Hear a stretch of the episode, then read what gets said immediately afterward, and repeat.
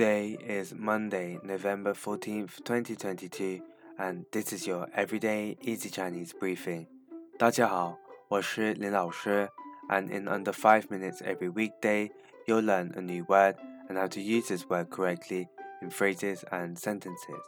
Today's word of the day is 食,食, which means food.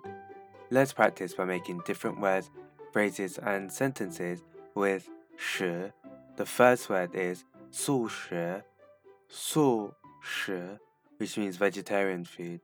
Let's look at each character of this word. 素 means vegetable and 食 means food. A way of using it in a sentence is 我喜欢吃素食。我喜欢吃素食. I like eating vegetarian food.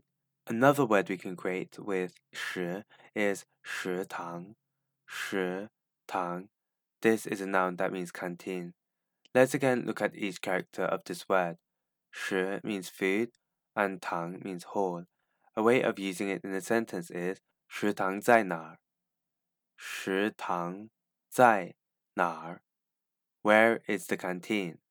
Finally, we can create the word 饮食,饮食, which is a noun that means diet. The yin here means to drink. A way of using it in a sentence is 我要改变我的饮食吗？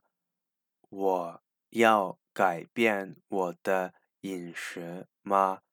Do I have to change my diet?